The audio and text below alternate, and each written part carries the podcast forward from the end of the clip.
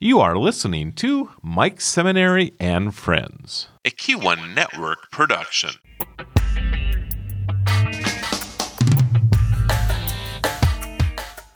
I can't I can't remember the last time that healthcare in every facet of healthcare that you would think of hasn't been part of a conversation in our country for one reason or another. Typically, and I think this is a thing most of us can agree on, irrespective of how we feel about issues politically. Health over the last 30 to 40 years, there are two things that are critically important for most of us have increased in terms of their delivery system more than anything else healthcare and education those two things um, have increased percentage wise more than anything else. I, th- I think currently healthcare costs are up around 20% of our gross domestic product. That's a big number. And, you know, it's probably up around five to six trillion dollars. That's a big, big number. And it's hard, it's hard to have quality of life if you don't have access to good, affordable health care. And by the way, pretty hard to have quality of life if you're making bad decisions, which I used to do a long, long time ago. Well, today I'm really excited to have on Mike Seminary and Friends a person that I met when he moved to Bismarck with a healthcare company. And I had the opportunity to, to follow his incredible career. He's done great things for the state of North Dakota in the healthcare field. He's now left the state for a wonderful opportunity. It's great to have on Mike Seminary and Friends, my friend, Chris Jones. Chris, it's great to see you. How are you this morning? I am great. Thanks for having me on. I'm excited to talk about healthcare and childcare.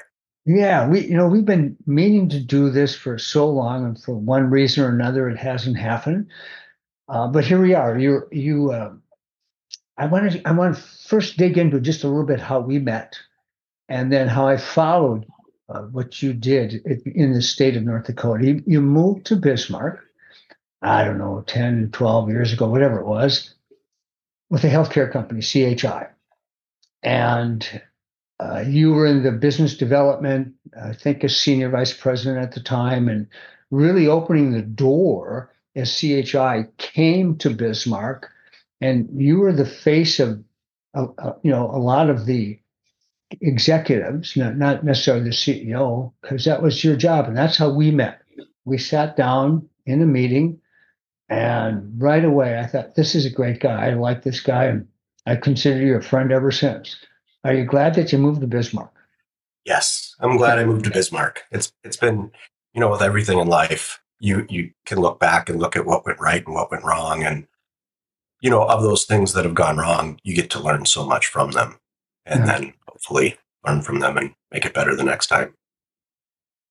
Here's a question I wanted to ask you um, because I used to have these conversations with my my uncle, my mom's brother, kid that grew up in Little Grafton, North Dakota. Dirt, you know, they were dirt poor uh, because their parents grew up in the you know, Great Depression. They had nothing.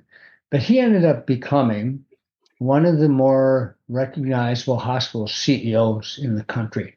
I just lost him, by the way, around Christmas. And we used to have these incredible conversations about the state of healthcare. And he always would say, because he was such an optimist, that it, you know it's going to work its way out. It we'll figure out a way to make this work because we have government that funds part of the system. We have insurance companies, we have the pro- providers, but most importantly, we have this care to deliver to patients, and it'll work its way out. He'd been saying he'd been saying that for about 30 years, and I don't know that we're necessarily necessarily there yet. Is that a fair statement to make? Oh, it, it's very fair, and with with all due respect, um, I would disagree with him because I think we're on a trajectory right now where it, you know, if things don't change, there will be a revolution in healthcare. And because the industry is just so large a revolution, in essence, in the industry will cause such poor health outcomes that the one who's going to lose are those in need of healthcare. And, and that, that is truly my fear is we are getting closer and closer to a revolution versus how can we be thoughtful about how large the industry is and be more evolutionary to make sure that what we're doing the system can handle but is also getting the outcomes that we want. And and it is a complex system. And folks will say you know you just can't do that. It you know i, I compare I'll, I'll probably be more controversial than i should but you know a lot of times i compare healthcare to to the nra um, because no one wants to give an inch and you know, with with the NRA, you've got the Second Amendment. There is no amendment that says everybody has the right to health care. Many people believe that, but that is not in our Constitution. And so, unless we come up and use what has made America great, which is entrepreneurship, innovation, and really looking at the, the good parts of, of capitalism where the person who is defining value is the purchaser and the consumer. Right now, that doesn't exist in healthcare. Consumers do not know what they're paying for. And because of that, there has been less and less transparency in the industry. So people don't know what things cost, even within the industry. If you ask, they'd say, well, I'm going to have to go back to an analyst and let you know what the cost of that item is. And then there's rebates and pricing and contracts and value based purchasing that impacts that care. There's just no one knows what the cost of healthcare is other than that very large number that you shared.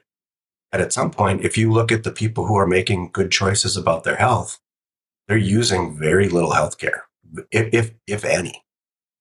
Um, and their funding, whether it's through their own taxes or their premiums through their employer or their private insurance, they're spending a lot of money. And there's going to come a time where people just can't afford it. And then what happens? Yeah. Well, that's a perfect ramp, frankly, to use to back up a little bit on your previous career before Cicero. We'll come back to Cicero and the, the very subject you were just so eloquently addressing. And I agree with you too, by the way. I always found it difficult to disagree with my uncle. I loved him so much, and he was in it, and he's so smart. um, because sometimes it, things just don't fix themselves. It takes um, intentional hard work and cooperation. You left the state recently. You were um, after CHI. You were originally the executive director of North Dakota Department of Human Services, and then the commissioner of North Dakota Department of Health and Human Services. You led that reorganization of a critically important agency, um, which provides you know healthcare, very important services from you know infant to grave, so to speak. Here's my first question: Did, Were you aware of how important that reorganization was in terms of the need before you left CHI because you were at CHI. Were you seeing this and aware that we can do better? Well, this might be a really convoluted long answer, but um, I had never any desire to go work in government ever. I had that was never going to be one of my goals in life. Um, and if I would have known what I was getting myself into, um, I would have I would have run so fast away. I just would have hung up the phone. Would have been the rudest phone call probably of my life. And so, I mean, a lot of for me, and I, I kind of led into this in the beginning, but um, having the the opportunity that Governor Burgum gave me is, you know, a once in a lifetime opportunity because I got to learn so much. And I often make the joke, you know, used to be a healthcare suit. You know, healthcare suits know everything. And if you don't believe them, just ask them. Hmm. And I was confident that Medicaid was a poorly run system, that it didn't make any sense. It was a bureaucratic nightmare. And everything else was going to be a piece of cake. Um, I was sorely mistaken. I would say that coming in, and, and, and generally speaking, and I hopefully you saw this when you met me, I, I think I have a fair amount of humility. I thought I had about a 40% understanding of Medicaid. Um, once I got in it, I realized I knew about 8%. And Medicaid was probably the easiest program for me to understand in the entire agency. Uh, I had no idea the impact of economic assistance, things like SNAP, which is food snap food stamps, what they were previously called. Certainly no understanding of foster care. Um, behavioral health. I mean, when I worked for Catholic Health Initiatives, I closed a couple inpatient acute psych units because not because they lost money, because they were so hard. I mean, that was that was the issue. I mean, they didn't make money, but they didn't lose money. It was just such hard work to keep the workforce back then. And it was just taking away from the other core mission of the hospital. And, and frankly, behavioral health was not what it is today. And so it wasn't really a controversial thing. But when you look at, you know, kids specifically and how little we listen to kids, and I don't mean listen to like what they want, but we know what they need. You know, someone said, and I've been trying to find who is actually credited with this quote, but it, it said, if you want to know what your priorities are, look at your checkbook. And it's, it's just very clear where our priorities are and the incentives we put in these systems to get the outcomes that we get versus the outcomes that we want. And why there's still that disconnect. I mean, I have to reflect back to where I was 10 years ago. I understand why we are where we're at. So the question is, how do we continue to do more education, tell the story, and make sure the investments are going in the correct places? So I could go on and on about that into a deep, deep rabbit hole. But as it relates to merging the two agencies, Medicaid has become such a large component of social services. Social services meaning helping the poor and the vulnerable. That when you look at the way North Dakota was structured, you had economic health and behavioral health sitting in Department of Human Services, and you in essence had physical health, the kind of the delivery of it and the policy of it sitting in another agency and oftentimes, never the two shall meet. And when we would go to the legislature, they would say, Why are you both doing the same program? Very mm-hmm. inefficient. Um, and there, you know, North Dakota's been blessed with a lot of financial resources. And so sometimes both would get funded. And sometimes we pick the wrong priorities. And sometimes those priorities would be in conflict with one another.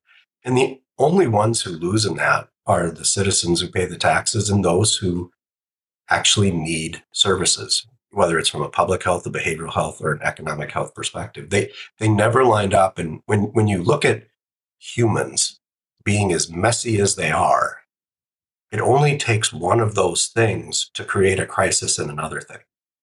So instead of talking about programs, why don't we talk about people? And and people, I mean, everybody's a unique individual, every family's unique, but there are some personas of individuals. Like, let's have some empathy as government, understand where they're coming from, and build it around them instead of building around a program. I know when I started, people were like, oh, Chris, you know, it's such a big job. It's the largest budget with the most FTEs. And I was like, doesn't matter how big the agency is. It's about what, oh, I mean, if you can make a family strong, if you can make a child successful in the future or, you know, a child successful now and into the future, that is far more rewarding. And I can tell you the vast majority of employees who work for the Department of Health and Human Services, that's why they come to work. Regardless of what the public thinks, that's, that's why they're there. And, and I would say I, I didn't respect or understand their drive to work in government. And, you know, that was another reckoning for me personally. I thought state employees didn't work that hard, at least not as hard as the private sector. And, and I was wrong. I mean, that's one of about a thousand misconceptions I had before I started. So, yeah, it's one of those things that, and I'm as guilty of this as anybody. Sometimes I have an opinion based on only what I think, not really what I know. And the more mature I become, notice I said mature versus the older I get, the more I appreciate my ignorance that, that I had and how much more I appreciate what I don't know, especially when it comes to someone else's place in, in their life. I have no idea what most people are thinking before their feet hit the floor in the morning. I used to say that, you know, when I was a, a manager or boss, I, I knew I was already thinking about what problem you're going to deal with, what opportunity you're going to have. Are we on track for the budget? Are we going to have to lay some people off? Whatever that might be, that's what I was thinking before my feet hit the floor in the morning. And I come to learn that's what most people do. When they have a job, they have responsibilities, for better for worse, we're thinking about that before our feet hit the floor in the morning. And I was the guy that had opinions of them, and I wasn't qualified to have them. And I find myself saying, and I'm agreeing with you, Chris, I find myself saying that if more of us think that way and felt that way, well, maybe that could help us a long way to making life better for for everyone. By the way, folks, I forgot to say that what Chris is currently doing, he's the senior fellow, way too young, by the way, to be called a senior fellow. But senior fellows are people that um, they have a unique set of skills in a specific area. It has nothing to do with their age. He's the senior fellow and vice president for healthcare policy at Cicero Institute which an organization I had not heard of until uh, Chris went to work with them. So let's use that now to talk about this healthcare pending revolution, because I agree with you. Um, but we can't take much more in, in some ways, I think. What, what now Cicero doesn't work just with healthcare. It has uh, multiple um, areas of concern, but you're in the healthcare policy, which you know affects most of us more than just about anything else in our, in, in our life. Um, back to my uncle and then what you were saying, and it's not going to fix itself. We have we have a lot of money when it comes to healthcare. Just look at the the salaries of healthcare professionals, the salary of insurance executives, the, you know, the salaries of a lot of people. There's a lot of money in the system. Is, is one of Cicero's goals to help um, the conversation with regards to policy and how to maybe better realign how we make some of those investments? Is that in terms of how to address healthcare policy for the patient and the private sector is still making the nut that they want to make. Is that, am I kind of right there when I say that? Yeah. Um, Cicero was, was founded by a gentleman by the name of Joe Lonsdale. Um, and he's most widely known for being a co-founder of Palantir. And for people can look up Palantir, but it, it, it's a AI um, company that their initial contract was with the Department of Defense to quote unquote go go find the bad guys by using data that was available. And he's been very successful. And you know, he he has this the the way he would describe it is he's a, a true entrepreneur, free market thinker, and thought that business can solve all of societal's ills. And he learned that, you know, it can solve a lot of them, but it can't solve all of them because we still have this thing called the federal government and state government. And so it became clear to him that he needed to put his foot into that realm as well and started the Cicero Institute specifically for that reason. And where Cicero is coming at things and, and I mean, this it couldn't have come at a better time, really, for me for for a phone call from them. But it's really how do you look at how do you solve it by putting more transparency, patients make choices, um, move away from regulation, because again, the, the the regulations that that exist in healthcare, the only industry that is regulated more than healthcare is nuclear power. And I think we can all people are saying we need to bring nuclear power back, or there there are some who who think that is is part of the equation. Um, one of the reasons it went away it was just it was just too difficult to operate in that environment, and and that's somewhat where healthcare is. So, that where the Cicero policies are at today are really around transparency and and deregulation. And I think just to give a couple ideas of of deregulation, um, don't want to spend a lot of time talking about the pandemic, but during the pandemic, telemedicine exploded because all the regulations were eliminated. And generally speaking, it was very successful. People had access to care. The, the inputs to deliver telemedicine are far less than they are in face to face contact, and the outcomes are better. So, but when the pandemic ended, ended, all of a sudden the federal government and state government said, okay, we're gonna we're gonna tighten the screws again. We need to get people back face to face. Why can't the patient decide, you know, who they want to see, when they want to see them, how they want to see them? And if you think about certain areas of healthcare, say it whether it be behavioral health or physical health, the patient should get to choose. You can create all these regulations. So in, in telehealth, the simple one would be is, you know, allowing the physician to not be in the state the patient is in. I mean, if you're traveling from Texas to Florida, do you say, and, and you, better yet, let's do North Dakota, Arizona. You go to a, you go to a doctor in Arizona because you're a snowbird. Do you think you're getting less quality care than you are in North Dakota or vice versa? I haven't, you know, people have their preferences, but they're not saying, oh, I'm not safe going to a hospital in Arizona.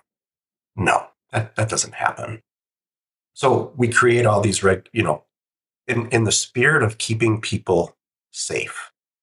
Well, you know, in this, this is another revelation I've had too. Regulations, we think create safety. Um, but by having too many regulations and not having access or timely access, actually creates an unsafe environment as well. So you have to be willing to do those trade offs of what risk are you willing to have? And sometimes it just comes into, you know, the widgets that are being created. And, and that's important, whether it's in healthcare, whether it's in foster care. I mean, you can't keep everybody safe.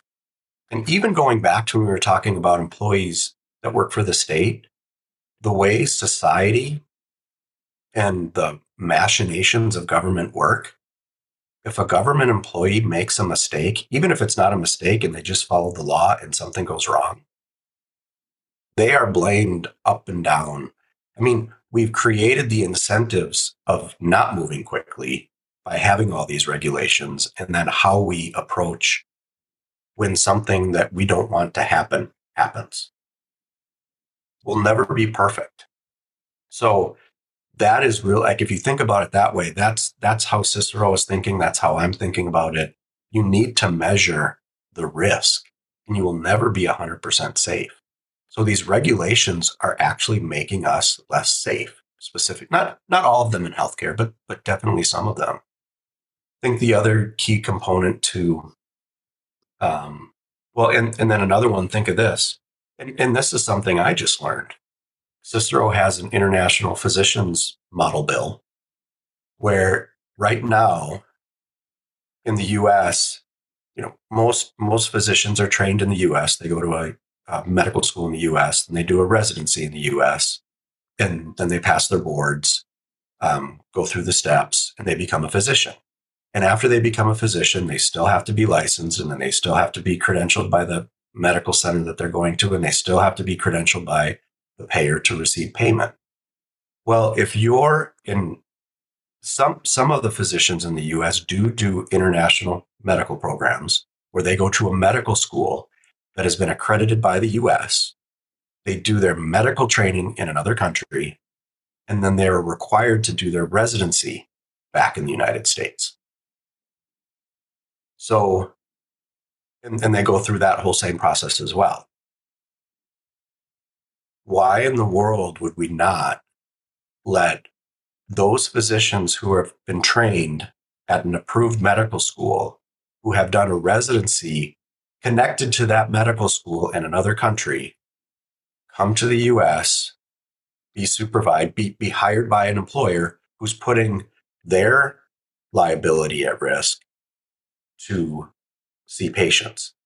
And, and oh, by the way, why that becomes even more important is because the federal government has capped the number of residency slots since 1997. And the majority of the residency programs are on the east side of the country. So those have been capped. Our population has gone up. Our need for medical care has gone up. And so I don't think anyone would disagree there's a shortage of physicians. So then you look at right now, there's approximately 7,000 medical graduates who don't get matched in the residency. 2,000 of them are domestically trained and about 5,000 are internationally trained. But let's just do the domestic trained ones. You are going to school, you go K 12, undergrad, medical school. You come out of medical school, you are qualified to do nothing. Absolutely nothing. Because you can't find a residency slot. It, it, I mean, you, you can look at this through so many different lenses and, and just how unfair and restrictive the system is. It, it really, it, it's just so wrong. And I don't think they're, even if you look at that from a student perspective, how unfair is that? So international physicians would allow, or the policy would allow international physicians to come in. Um, and then I think when people would say, well, you know, do we really want international physicians? Well, a third of the physicians in the US today are international medical school grads already. Full stop. So, hmm. and their quality is is similar, if not, it, I would just say their quality is very similar to domestically trained physicians. So it's it's just removing those regulations and being thoughtful.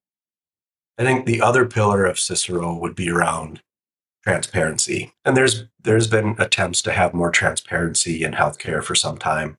One, it's really difficult to do. I'm not saying this is just like health systems and insurance companies have been hiding this information. It, it is difficult to put together. But at the same time, um, the way the health system, when I say health system, I mean the entire the health system economics is about market share. So the more market share you have, the more you can command from a payer because that payer, that insurance company, needs you in the network in order for them to sell their insurance to an employer because the employer wants access to healthcare. And so that has unnaturally driven the cost up. But if you could put more power in the patient's hands, let me let me take one step back. And there's been a lot of work that's been done to quantify the quality of care that exists. You know, like when is your fall visits? Are you getting your vaccinations? You know, managing your A1C for those who are diabetic. There are those quality programs. But at the end of the day, who is best to determine the quality of their health care? It's the patient. Hmm. And, and quality there, there's a trade off sometimes between quality and price. So if you can allow a patient to shop around for services, and if they find it cheaper than what the insurance company has it negotiated for, and that patient pays it, that qualifies towards their deductible. And any other discounts that that patient gets, they share with the insurance company. It's called patient's right to save. So that I, I think that is a is a great step towards putting more power in the patient's hands. Um, it certainly isn't going to drive the cost up. And I think health systems and payers will be more focused on the consumer instead of the the business to business transaction it will be more business to consumer. Because again, I mean, like, I don't know if you're a Chevy or a Ford guy, but I'll just use that. I'm I'm neither. But a Chevy pickup and a Ford pickup are about the same price. There's very few people I know that go back and forth between Ford and Chevy. They've they've clearly decided that one is higher quality than the other. The same should exist in healthcare because we do have a very good healthcare system that does have excellent quality. So let the patient decide. Toyota. Yeah, just so you know, we're we're Toyota people. Toyota. Okay. and we have spent way too much money over the years on a bucket of bolts with four chunks of rubber on them. I'm going to leave it at that. Well, let's ask this: Have you ever bought a Honda? I have. Oh, okay. And I had a Ford Explorer once, but you know, of all the cars that we've owned, and there's too many of them, and they're just you're pissing money away when it comes to cars. It's designed designed to get you from point A to point B. Um, most of them have been Toyotas because we love them. We we they have been very dependable. I'm not slamming another manufacturer. We've just had great success and we're comfortable with it. So, and, so, and you get to decide. Yeah, absolutely. Um, th- this this this conundrum you just explained. It, where does the Patients' Rights Act come into play with what you just described? Well, I think the I am not a historian of healthcare regulations by any stretch, but I think the Health Insurance Portability and Accountability Act of 1997, there's a lot of things, and, and people typically know it as HIPAA. Um, that is where a lot of the privacy regulations came from. And so, with those privacy regulations, it created a lot of barriers for health systems and insurance that some may like or dislike by being able to let the patients make more choices. And, and ironically, um, I don't know if this is fact or fiction, but the lore is that Senator Ted Kennedy's family member had a pacemaker put in, and someone found out um, that individual's pacemaker's ID because that that serial number was not patient protected and tried to do something to their pacemaker by going into it. And so mm-hmm. then that HIPAA bill just exploded. And so it has created a ton of regulation that some of it is probably appropriate. Actually, I know some of it's appropriate, but it just got way too big because as soon as you have lawmakers and state agencies and federal agencies thinking about these things, they're coming up with every possible scenario what they're trying to protect.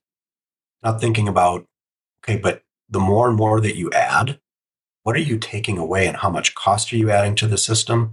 And I think this whole concept of time having value just sometimes doesn't exist when laws are passed and rules are written.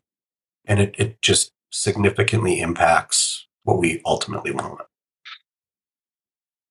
it, it, your role as the senior fellow and the vice president for healthcare policy, I, am assuming p- part of your day is spent in conversation with probably legislators, policymakers, and sh- demonstrating to them based on your knowledge here are some things that could ultimately make this a far better experience for the consumer. And, and, and then that, that same legislator is going to have somebody come from the insurance side. They're going to have somebody come from the healthcare provider side. So they're inundated with people that ha- have a I don't want to say a vested interest, but a particular set of people that they're most concerned with. How, how can they best flesh all that out? Um, keeping in mind, by the way, healthcare critically important. Hard to have a quality of life if you don't have access to good healthcare and making good decisions. By the way, but ultimately, we don't give the patient, the customer, enough choice in all this. How, how did? What's the best way to go about that for legislators? Well, that, I mean, that is a great question because, as I mentioned earlier, healthcare is complex, and we've created just this monstrosity. And and the health system it's, itself is a function of the policies and incentives that exist today. So there's no bad actors in this. They are running their business and doing their mission within the confines of what, frankly, the government has created for them to operate in. So there, there truly are no bad actors. But that being said, when you get so big, the legislators are, you know, not only looking at like, well, okay, everybody's getting health care. They keep telling me it's expensive. It keeps exploding our budget at the state level. but they're also our largest employers. They also do other work within our communities that is necessary. And, you know, as, as one nun told me one time, you know, Chris, we love change just don't change us. You know, I mean that that's that's for everything. no one no one likes to change. So making these changes, whether major or minor, that health system or that insurance company or whomever is the, the business side of healthcare is going to tell that legislator, well, we might lose jobs, we might have to close, we'll close a service line you know, and in some communities it's happening, but it's not it's not because we're not giving patients choices. A lot of times it's just because society has changed and the expectations are changing. So, you know, again, you you mentioned earlier that the healthcare is 20% of the GDP. It was it was 20%, I think, in 2022. I think it's back down to about 18.5%. I mean, it's still growing, but it went all the way to 20% during COVID. We took one and a half percent of the GDP, and if the GDP is 20 trillion, you, you just go back. I mean, we're talking about taking out hundreds of billions of dollars from the healthcare industry. Have have you noticed massive closures or you know you, you have it and so that that's what i mean by how do you reward behavior not only of patients, but the industry itself, you can start to tick that back down. You just can't do a lot. I mean, if, if we could reduce healthcare spending as a percent of GDP by 0.2% every year for the next 20 years, we're, we're, we're in like Flynn, right? But you can't make these massive changes. So, but again, it's, it's, it's like the NRA you, you can't we, we can't change anything. We, we can never go backwards and we just want to consume more because we don't have that fundamental economic principle of the best person to determine cost and value is the patient. I'm going to go back to what my uncle thought um, that it will it will take care of itself. It will work it work its way out to some to some degree, going back to your reference to telemedicine, which is a game changer, clearly. well, and the founder of your your organization knows a lot about AI and technology. Um, is, is it possible that technology in the healthcare field, in terms of the services provided that the customer needs, majority not like you're, it's not like you're going to have brain surgery through telemedicine or, you know, cardiovascular surgery. But in that, in that, in that instance, is it possible that the growth of telemedicine and the access to it no matter where you are, no matter your means. Could that be part of the solution to um, some of your challenge, by the way, in terms of making sure that the customer has more say, more choice, and that it also brings the, the cost of it. I don't want to say to a more manageable place because costs are costs. I get it. But is telemedicine going to be, you know, if it's a three legged stool, could that be one of the legs that could make a huge difference for the very people that you're representing? Um, short answer is no. Um, and again, it's it's such a minor minor part, and this is where government government's getting in the way. Um, like, but for instance, you could talk to some insurance companies, and they would say we want to restrict telemedicine because that's going to increase utilization. Well, if it's medically necessary that they see a physician or see a therapist, don't you want them to have it to prevent more cost down the road. It's it's it's just a shift in mindset.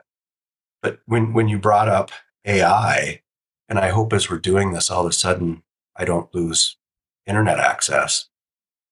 Um, because what I'm going to say isn't going to make Microsoft, Google, or you know the, the big tech firms happy.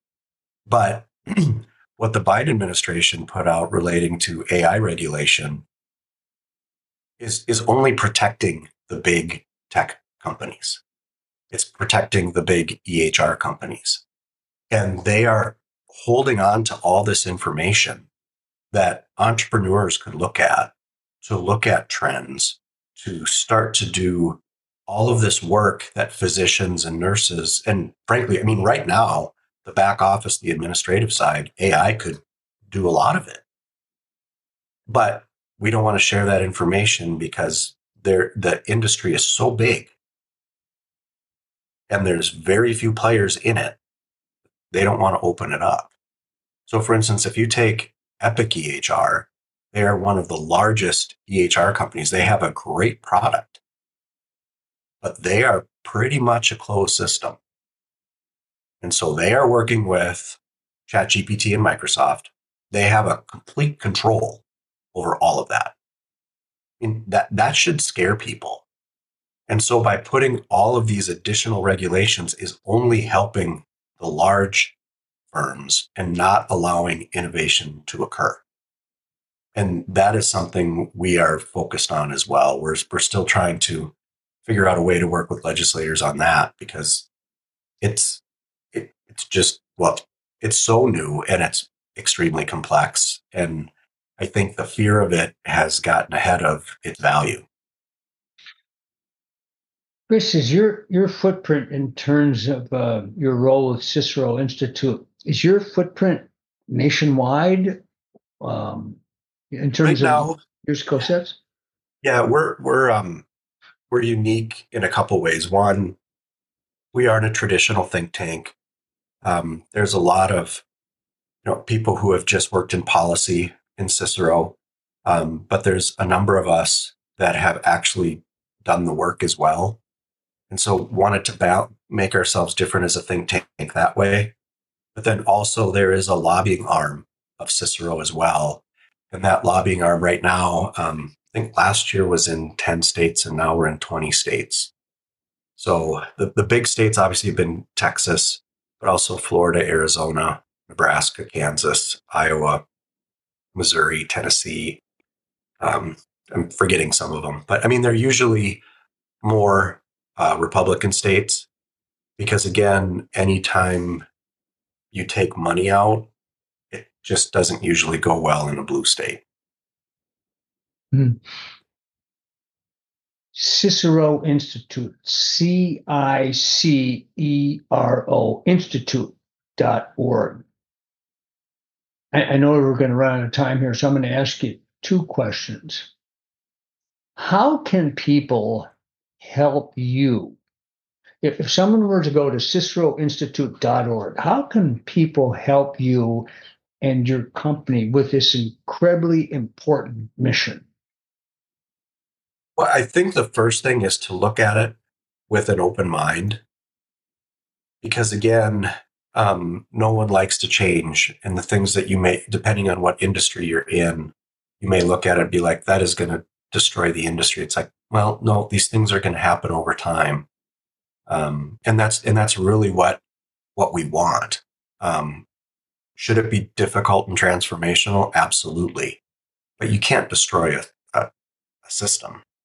Um, and I think for, for those that are interested, especially, you know, lawmakers or people in industry, more than happy to have them reach out to me. My contact information is on there. Um, we we do a fair amount of um, public speaking engagements as well.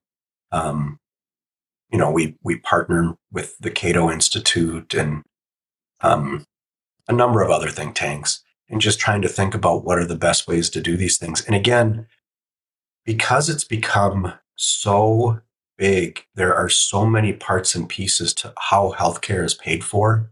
We just have to start unwinding them. And, and that's that's that's just what I'd say. I think the other thing, if if you go on there and would want to spend a little time talking about this, or be happy to come on because I think this is becoming a bigger issue, is um, homelessness and behavioral health. Um, spending a lot of time on that. I've been um, pulled into a number of areas there, and you know the the solutions that are being proposed by others are not good um, there there seems to be this desire to go back to more institutionalization.